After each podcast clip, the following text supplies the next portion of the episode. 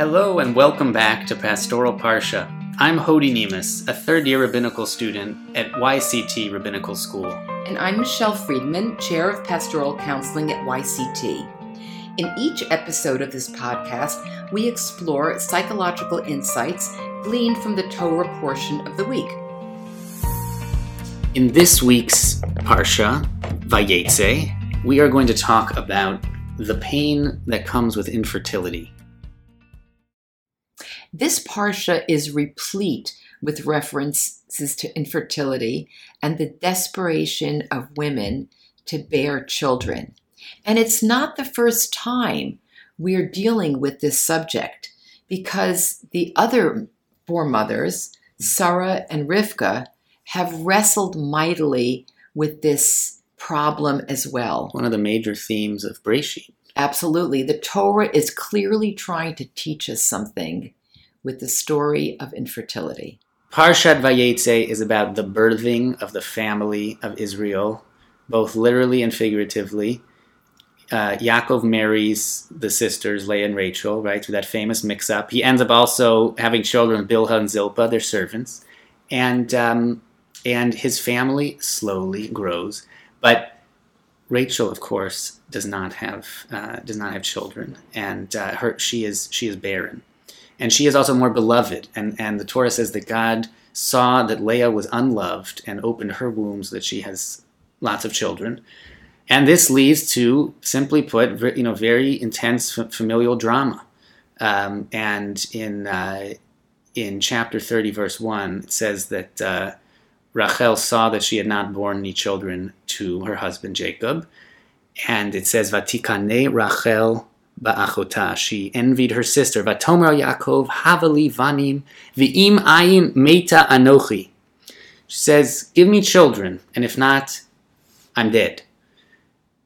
Jacob then vayichar af Yaakov Rachel. He becomes very angry. Vayomer hatachat Elokim anochi asher manami mech pri baten. Am I instead of God? He says, who has withheld from you the fruit of the womb.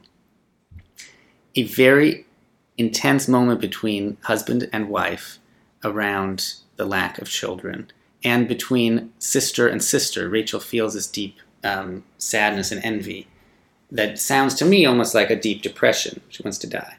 And then the Parsha goes on, and Jacob is this master husbandry expert where he can increase his flock, the whole speckled and spotted. It's almost as though the Parsha is teasing us with all of this animal fertility in contrast to the struggle of Rachel, who is having such a difficult time. Yes, the Torah says he had very fecund flocks. That's right. Like it's just so easy to grow his his uh, his animals, you know, right. the, the right. animal families.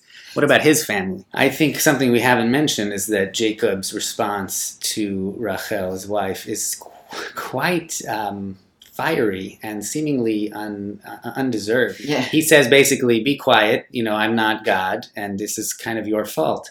And uh, I should note that the that the rabbinic tradition takes him to task. There's a midrash in which God takes Jacob to task and says, "Is that the way to answer a woman who's in distress? By your life, your children from the other wives, your other wives, are going to one day stand in supplication before her her child Joseph." Uh, who's going to say the same thing to them? Am I in the place of God? Basically, this is you just made a big mistake and you're going to pay for it. Yeah, and you know, this reminds me of the story in the first book of Samuel where Hannah, who is barren, is desperate and her husband, similar to our to Jacob here, just doesn't get it how painful this is for her. And I think it's reasonable to wonder what uh, effect this had on the the the children of Israel, and specifically on Joseph and, and Benjamin, the children of Rachel. Did Yaakov and, and Rachel tell their kids about what happened to them, about the fact that Rachel was barren? Did they not? What what effect did that information have? And Rachel's uh, advanced reproductive technology when she gets the mandrakes. That's exactly right. So so these issues are are are sort of lurking below the text in Breshit. Right, and it reminds us again and again that the capacity to have children, that the birth of children is a miracle that can't be taken for granted. So, we're going to talk about, we're going to use a vignette of another fictitious family this time. And we're going to use this, this modern day story that employs advanced reproductive technology to give local color to our issue. So Marcy and Peter are a couple who are married. Uh, they're in their mid 30s, and they've started trying to have a baby within several months of getting married. Sadly, they have encountered multiple difficulties. Marcy's eggs were of poor quality, and Peter had a very low sperm count. So, after several demanding and expensive in vitro cycles that unfortunately failed, they decided to procure an egg and use donor sperm to try to get pregnant.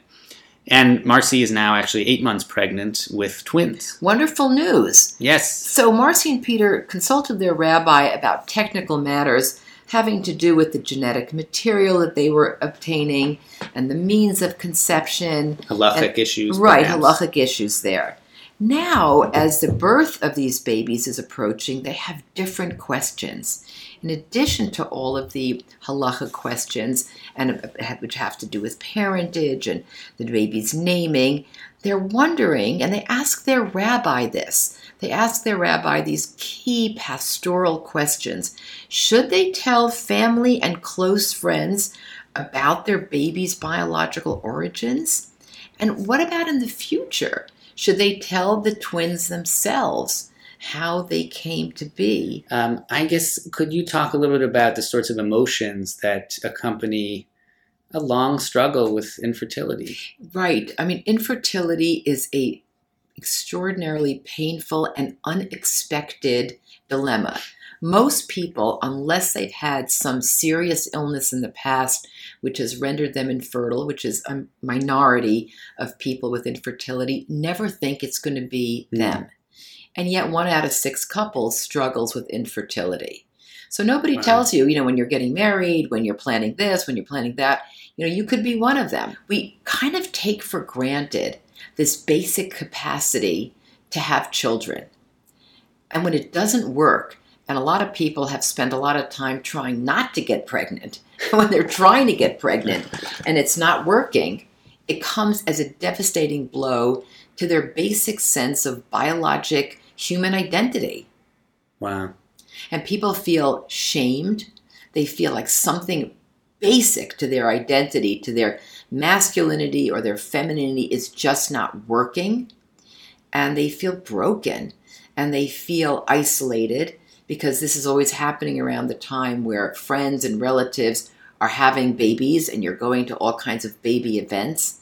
And the isolation and the despair can really drive people into kind of near seclusion, especially with these kinds of events. Is this something that rabbis encounter?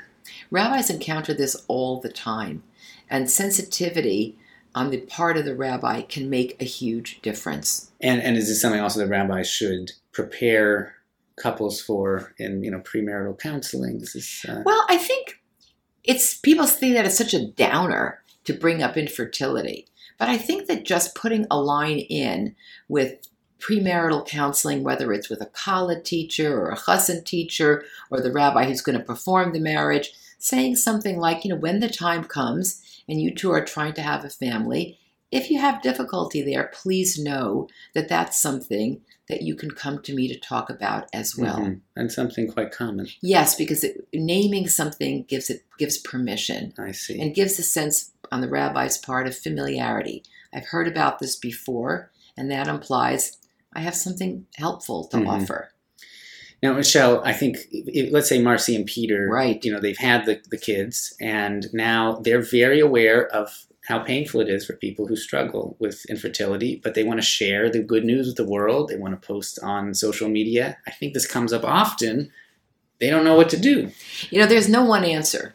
I'm I'm not a fan of the old secrecy attitude, which was very pervasive. Let's say in the 50s, 60s, 70s, even in the era of more adoption. People find things out. First of all, a lot of times, especially in the case of adoption where there wasn't a pregnancy, there are people in that child's community that know that the mother wasn't pregnant Mhm. with that child. So there's a known community of people who have information. But even in situations where the mother was pregnant with this child, if there's different genetic material that was procured to have this conception happen, I think it's very much the family's decision as to what they're going to tell their kids and a different decision as to what they're going to tell the surrounding community. Mhm. I don't think there's one answer for everybody. What about the couple themselves? When a couple is going through struggles with infertility or, or has struggled, does that put stress on the marriage? Definitely, because it's just like people are different, it's unlikely that the couple has the same investment in the fertility situation. Mhm. And sometimes it's going to be the woman who is more desperate and will go the limit to any kind of reproductive outcome. And sometimes it's the man who want, who says, just try one more cycle or one more technique or one more something. And it can be put an enormous strain on the marriage where sex becomes mechanical and timed or it seems useless or um, just the, the sheer physical effort of the various reproductive Mm. interventions can cause side effects. It can be enormously expensive. Um, all kinds of things can come up. And that sense of constant failure when the expectation of so many marriages is to build a family and that family doesn't seem to be happening, well, then what's our marriage Yes. about? Wow. Physical, emotional, financial stress. Yeah, of all kinds, right. But they all need pastoral hospitality to help individuals, couples, and families think through how they're going to approach this saga, live it through, and eventually tell whatever story they're going to tell to their family. Shabbat Shalom.